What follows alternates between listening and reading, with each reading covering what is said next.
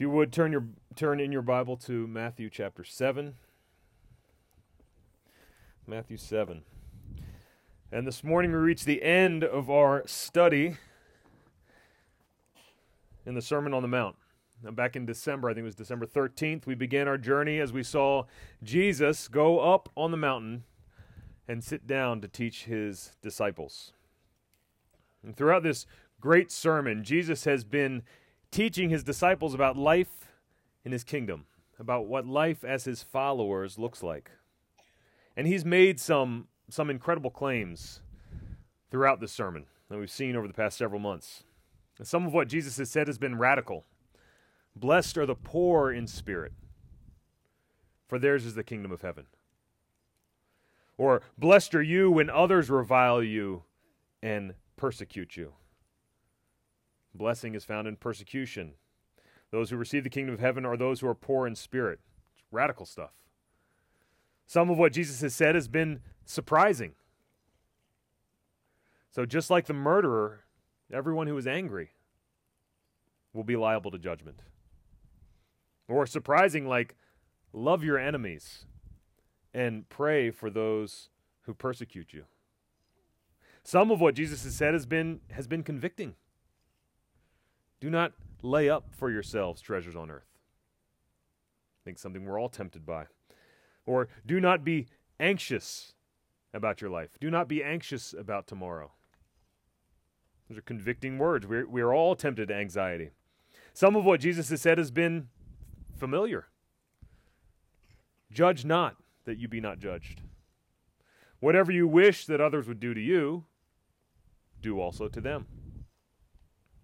Now, perhaps as we've as we've gone through this Sermon on the Mount, you've been drawn to some of Jesus' words more than others. Or you really liked or, or resonated with this part rather than that part. And this is all fine, but we want to be careful here. Because while I don't think we would ever say it this way, it can be all too easy to kind of see the Sermon on the Mount, Jesus' teaching here, as like the lineup of food at Chipotle. Where it's like I know all the stuff there is good, but I'm I'm not going to get all of it on my burrito or in my bowl. In fact, some of it I'm never going to ask for, but I'll take this and this and this every time. There can be this idea that pervades our culture that can even affect our practice of Christianity and, and our practice of evangelism, where we think that there are parts of the Christian life that we want to be faithful to embody. We want other people to see. We want to be faithful to reflect. And that's going to be enough. That's going to be right and good for us. Now, some of what Jesus says in this sermon, it's, it's really popular.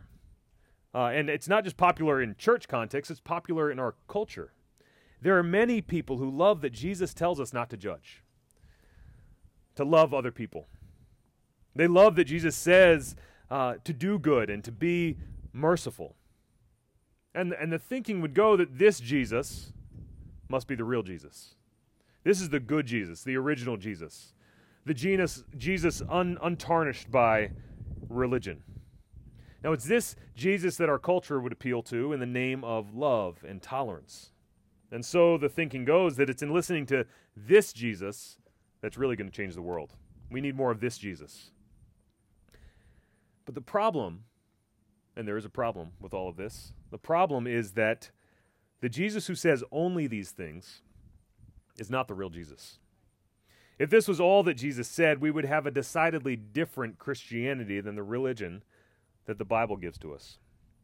And here at the conclusion of the Sermon on the Mount, Matthew directs our attention to exactly why. After three chapters of Jesus' words, Matthew, the narrator, inserts a comment as a transition from one section of his gospel to the next, marking the end of this section when my wife Christine asked me what I was going to preach on this Sunday, she was like, Are you really going to just preach on these two verses? And I said, Yes. I'm going to preach on just these two verses. So we're going to be looking at these two short verses that end this section on the Sermon on the Mount. And Matthew, in these two verses, highlights the effect that Jesus had on his listeners. So let's look together at the words of God, the, the inspired, infallible, inerrant, sufficient words of God in Matthew chapter 7 beginning in verse 28, and we're going to read all the way to verse 29.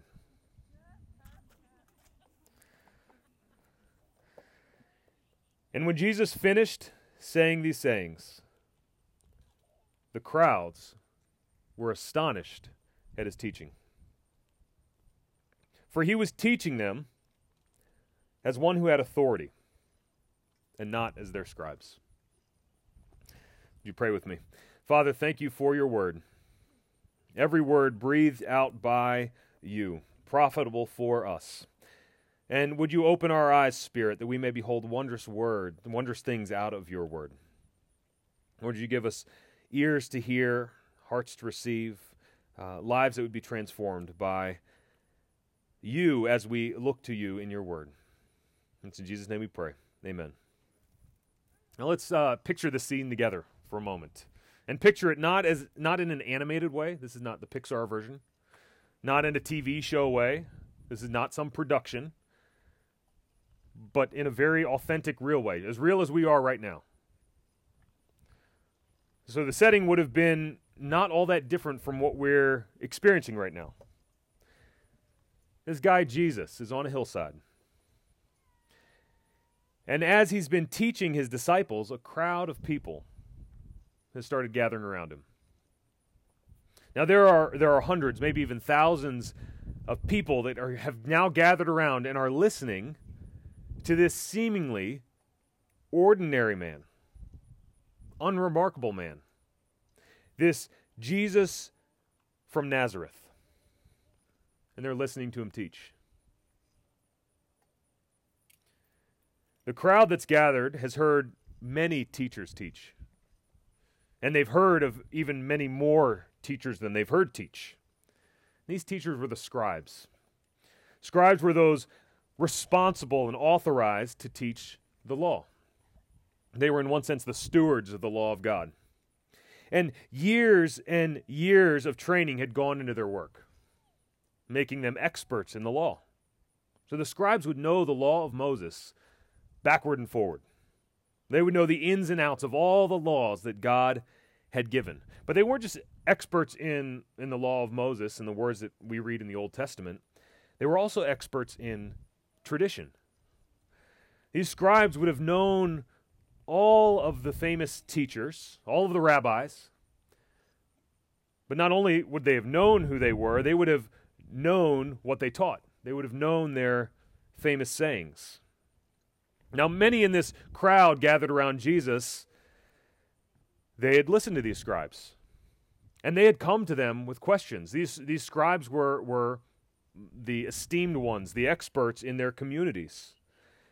And the answers that these scribes gave were always found, the wisdom that they brought was always found in what came before them, in the law and in tradition. So they would say, you would come with a question, and they would say, well, the law says such and such. And then they would say, make this comment Rabbi so and so taught that this meant this. And that's what they would do. That would be the, the authority they had. The authority of the scribes, it was a, a derived authority. It came from something or someone else. I had this experience recently as I was as I was working on my PhD and writing my dissertation. I would send stuff to my supervisor and I would I would make some brilliant claim.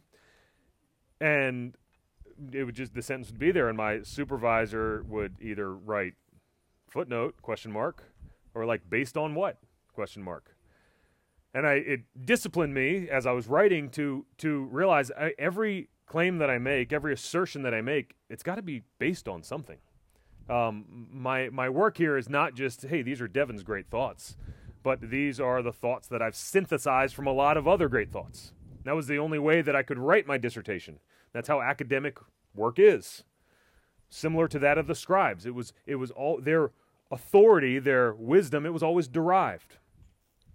So my point and their point could only stand if it cited someone else, if it pointed somewhere else. But think of what the crowds experienced on that day, sitting on that hillside. Again, this, this seemingly ordinary, unremarkable young man in his early 30s, sitting down on the hill, teaching them. And he comes And he says, You've heard that it was said, but I say to you. I tell you. If you go back and read Matthew 5 through 7, read it in its entirety.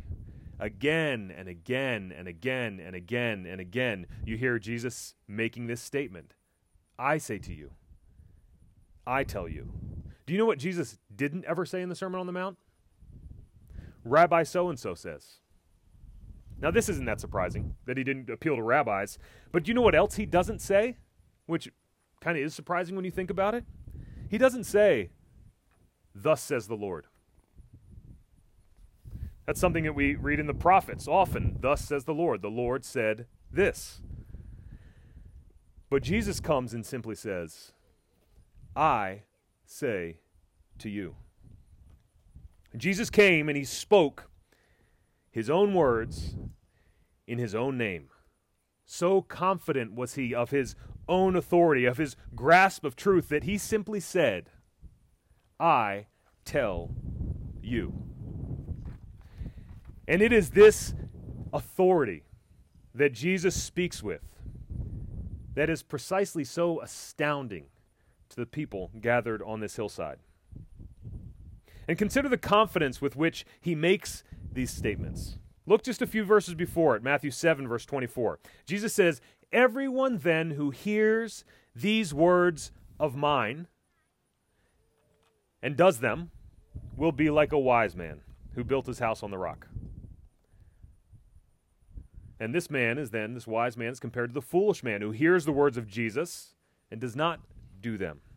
So sure was Jesus of his own teaching, of his own authority, that he presented it as the definition of wisdom. And just, just imagine if Larry or I or John or anybody else came here and did that. Hey, you've heard that it was said in this book this, but hey, I say to you. I mean, think of, of how quickly you would be heading down the hill and getting into your car. I know I would be.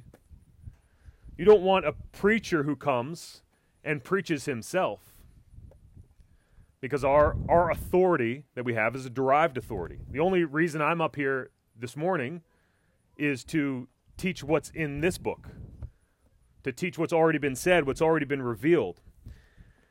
But Jesus comes and teaches based on his own authority. And this was astounding. I tell you. Never had the crowds heard anyone speak this way. Because if someone did speak that way back then, everybody would have been bending down and picking up rocks. And that person, that was a sure death sentence to say, I tell you. Now take a moment and, and just think about a time that you were astonished. A time when you were, you were blown away. You were astounded or, or dumbfounded, flabbergasted. A moment when your jaw dropped in amazement. I was talking to uh, Joey Hutchinson a couple weeks ago, and they were on their way to the Grand Canyon this past weekend. And that that's one moment that I remember in particular being astonished. When I when I stepped to the I've seen many pictures of the Grand Canyon, I'm sure you have as well, but if you've never actually been there, there are just no words to describe what you see. It's jaw dropping. Astonishment occurs by definition when we least expect it. We might expect something great, but astonishment happens when what we experience and see is so much greater. It happens when our expectations are outmatched by reality. And as Jesus taught, what most astonished, what most amazed his listeners was not so much what he said, although it was true and incredible, but the way that he said it. And more importantly, about what this said about himself. Jesus does not bring his sermon, the Sermon on the Mount, as a self help presentation. It's not a therapeutic approach to the Christian life. His goal was not to make his listeners feel accepted and to feel good about themselves. Jesus' own words were not ever meant to turn his listeners in on themselves. What we see in these two verses, Matthew 7 28 and 29, is that the main point of his sermon, what Matthew wants to highlight for us, the impact on his listeners, the taste that was left in their mouths, was not about them, but about him and his authority. This was no ordinary teacher. Ultimately, the question of, that this sermon confronts us with is not primarily a question of what, but of who. If we truly listen to the sermon, the questions we're left with are not, What do you think about the sermon? or What must I do in response to this teaching? but Who is this teacher? Who is this man that would speak in this way? Jesus doesn't come teaching just hoping that people might listen to him and heed his wise words. He's not that professor or teacher or coach or parent who has this just brief moment of inspiration and is just hoping that their brilliance isn't lost on their listeners. That's not Jesus. No, Jesus comes teaching as Lord over all, as lawgiver, of, as God Himself. Jesus comes as the one to whom all authority in heaven and on earth has been given. And it's this fact, the fact of his authority, and not the brilliance or wisdom of his words, that is so astounding to his listeners. So, what did Jesus say about himself? What about his authority was so astounding? Well, there's much here in this sermon worth considering with the rest of our time together. We're going to look at just two aspects of what Jesus reveals about himself in his teaching in the Sermon on the Mount. Now, some of these things have come up as we've made our way through the sermon, but we want to step back and get this broad view of exactly who Jesus says he is throughout the scope of his teaching. So, two aspects. First, Jesus teaches with authority as Christ. Jesus teaches with authority as Christ. The Christ is the anointed one, the Messiah, the one who was promised from of old. The Old Testament law and prophets, they all pointed forward to this one who was to come. So we read in Genesis 3:15 that after the fall, God promises Adam and Eve that one will come who will crush the serpent's head. One will come. He promises Judah that a ruler will come from his line from whom the scepter shall not depart. And to him shall be the obedience of the peoples. He will come and he will rule and reign forever. This is the promise to Judah. He promises David, Judah's descendant, the first king in Judah's line, that a king will come from his line whose throne will be established forever. He tells him, Your house and your kingdom shall be made sure forever before me. Your throne shall be established forever.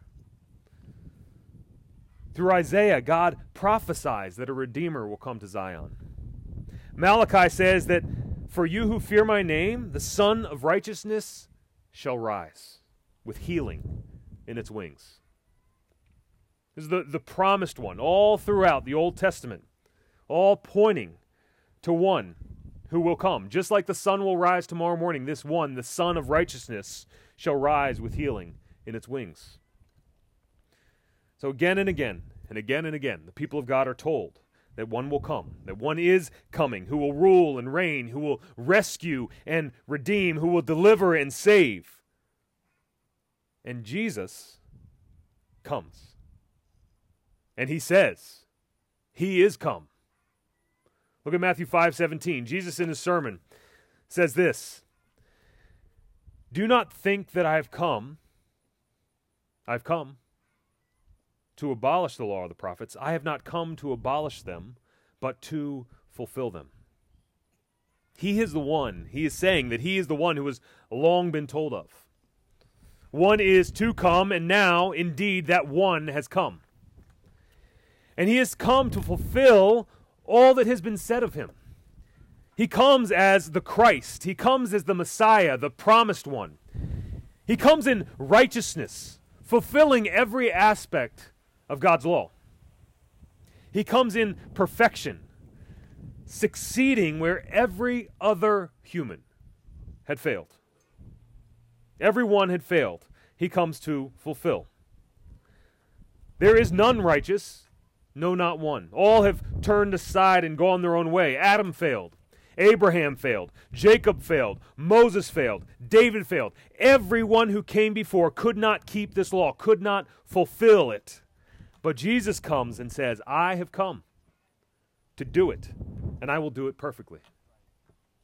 This seemingly ordinary and unremarkable carpenter from Nazareth has come to do what no one else ever could. But not only that, as the one who fulfills the law and the prophets, he is the one whom all the promises of God find their yes in. As the one to whom everything points, he is the center of all of history.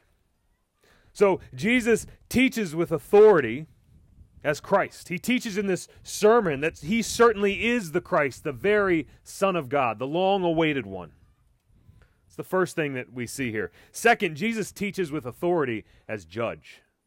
Jesus teaches with authority as judge. And we see this in Matthew 7 21 and 23. We looked at this last week briefly. Jesus says, Not everyone who says to me, Lord, Lord, will enter the kingdom of heaven. Now, notice the assumption that he makes here in verse 21.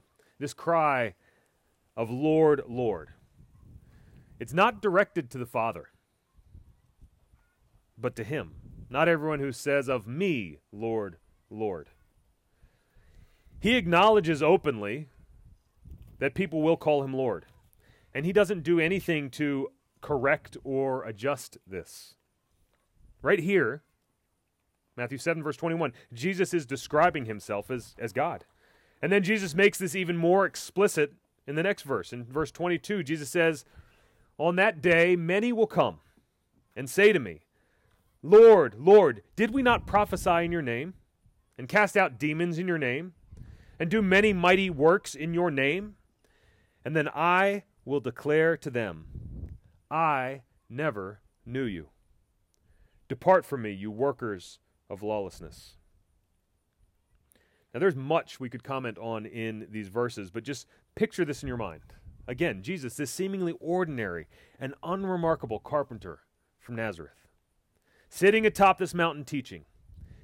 And in the course of his teaching, he's saying that on that day, when you look to enter the kingdom of heaven, I will be there.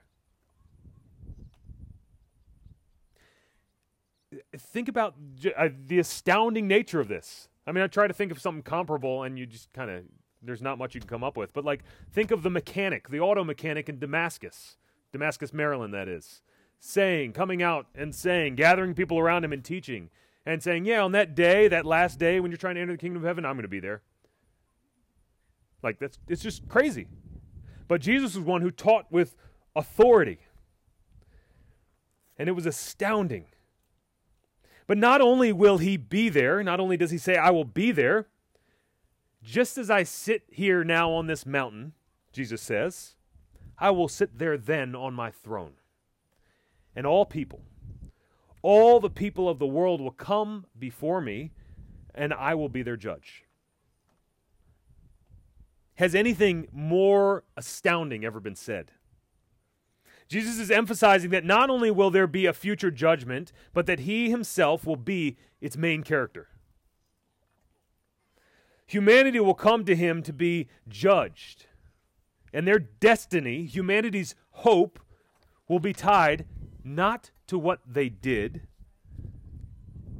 but will be tied to their their hope will be tied to their relationship with him. So people will come and say, I prophesied in your name, I cast out demons in your name, I did all these mighty works in your name. And Jesus says, all that, all that matters on that day is whether I knew you or not, your relationship with me. So Jesus Christ teaches that he comes with authority as Christ and as judge. So, how do we respond to all this? What do we do with this? Now, in the first place, we should be astounded.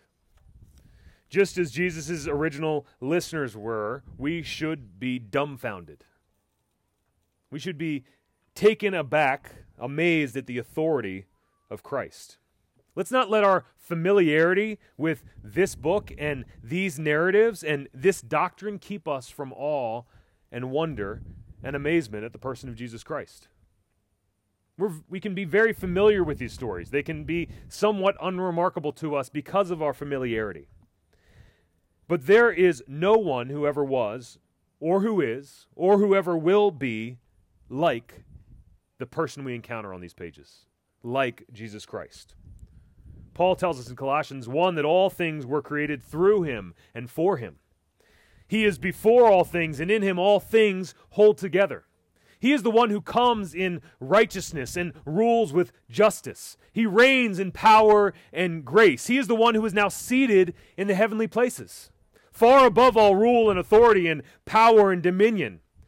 All things have been put under his feet, and he is head over all things. This is Jesus Christ. Be astounded at who he is. There is no one like Jesus. But while we should be astonished and amazed as we look to Jesus, it's not enough only to be astonished and amazed. We have to be changed as we look to him. Our reaction must go beyond astonishment. Because Jesus comes as Christ, as judge, as the very Son of God.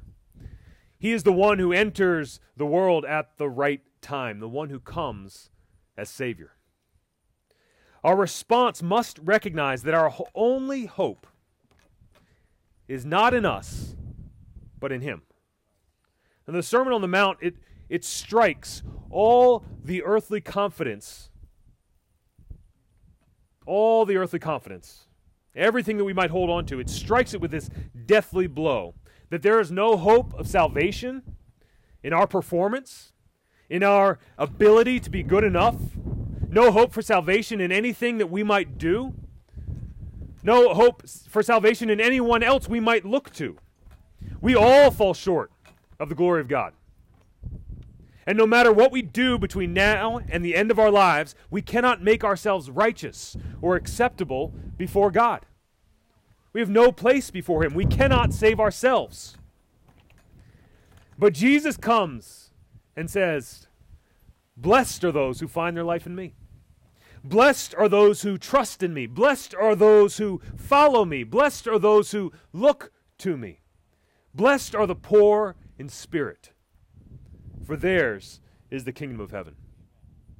Jesus comes to give those without hope an eternal hope.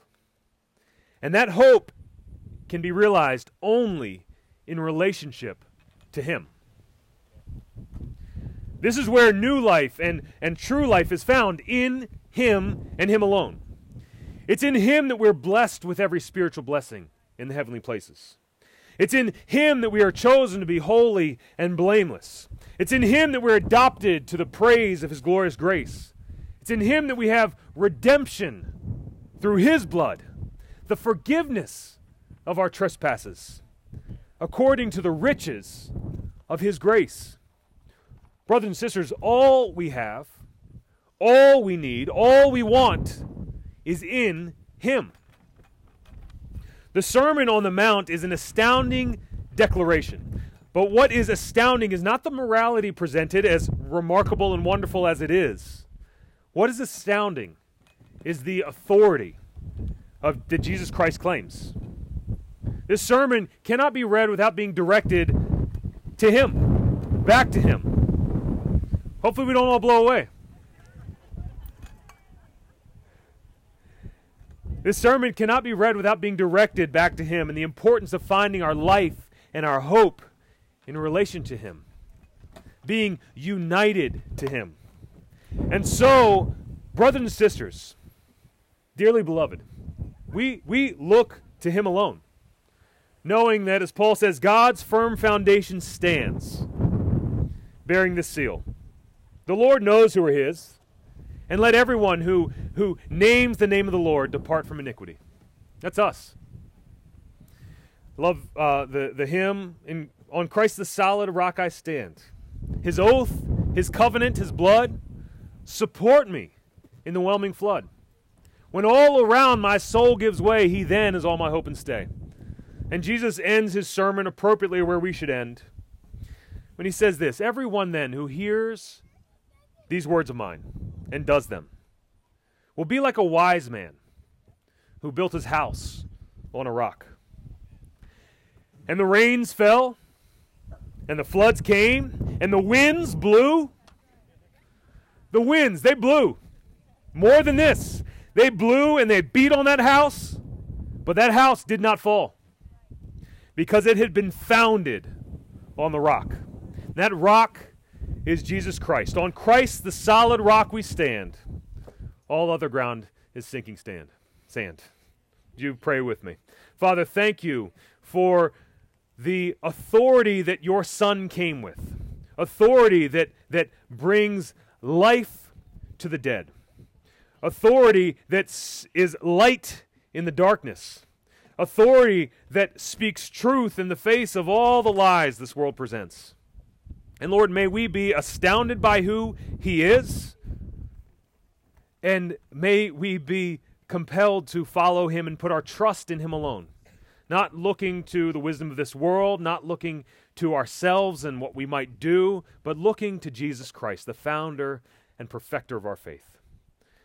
When we pray all this in Jesus' name, amen.